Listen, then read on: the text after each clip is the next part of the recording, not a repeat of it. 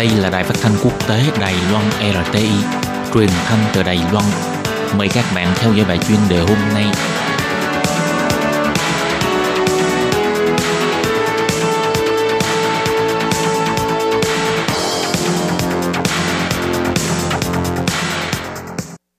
Các bạn thân mến, Hải Ly xin chào các bạn. Mời các bạn theo dõi bài chuyên đề hôm nay qua nội dung bài viết 18 năm không có học sinh. Theo Sở Giáo dục Quốc dân và Giáo dục trước tuổi đi học, các trường tiểu học và trung học cơ sở sau 3 năm ngừng hoạt động, nếu không chuyển đổi mô hình vận hành thì sẽ cưỡng chế thanh lý. Các bạn thân mến và bây giờ Ly xin mời các bạn đến với nội dung chi tiết của bài chuyên đề hôm nay.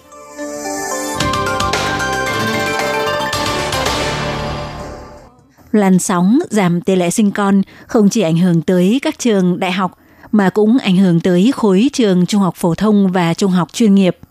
Bộ Giáo dục Đài Loan đã nắm được danh sách có 6 trường thuộc khối trung học phổ thông và trung học chuyên nghiệp đã chấm dứt hoạt động và có dự định chuyển đổi mô hình hoạt động. Thậm chí có trường tới 18 năm liền không có học sinh, nhưng vì quy định pháp luật thiếu hoàn thiện nên không thể giải tán hội đồng quản trị để hoàn tất việc thanh lý.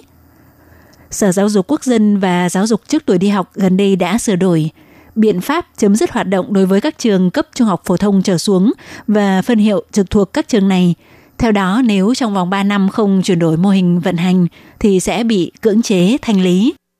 Theo Bộ Giáo dục dự báo, Ngoài số lượng học sinh sinh viên của các trường đại học liên tục giảm, thì ngoài ra số lượng học sinh mới nhập học của học kỳ 1 năm học 2018-2019 của khối trung học phổ thông và trung học chuyên nghiệp đạt 238.000 em. Tới năm 2025-2026 sẽ giảm xuống chỉ còn 180.000 em.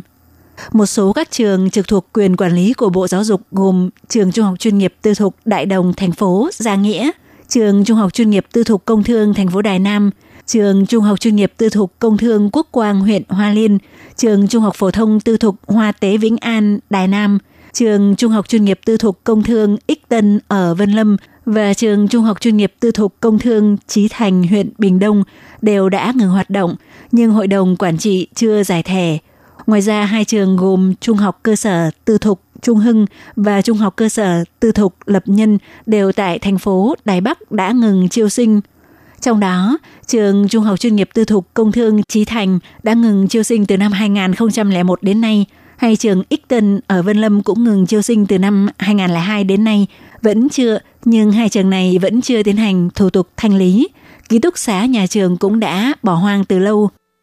theo biện pháp chấm dứt hoạt động đối với các trường cấp trung học phổ thông trở xuống và các phân hiệu trực thuộc các trường này, thì các trường tư thục ngừng chiêu sinh chỉ cần trình kế hoạch chuyển đổi mô hình hoạt động là có thể gia hạn liên tục. Bộ Giáo dục sửa đổi quy định thành phải hoàn tất trong vòng 3 năm kể từ khi trường ngừng hoạt động và sau khi quyết định sát nhập có hiệu lực, nếu không sẽ phải thanh lý và giải thể.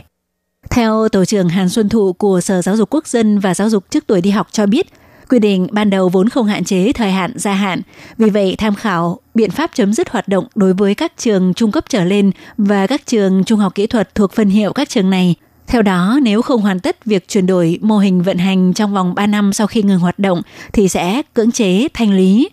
Còn trường phòng Trần Tú Nghệ cũng thuộc Sở Giáo dục Quốc dân và Giáo dục trước tuổi đi học nói, vốn dĩ năm ngoái có tới 7 trường chưa hoàn tất công việc chuyển đổi mô hình hoạt động hoặc thanh lý –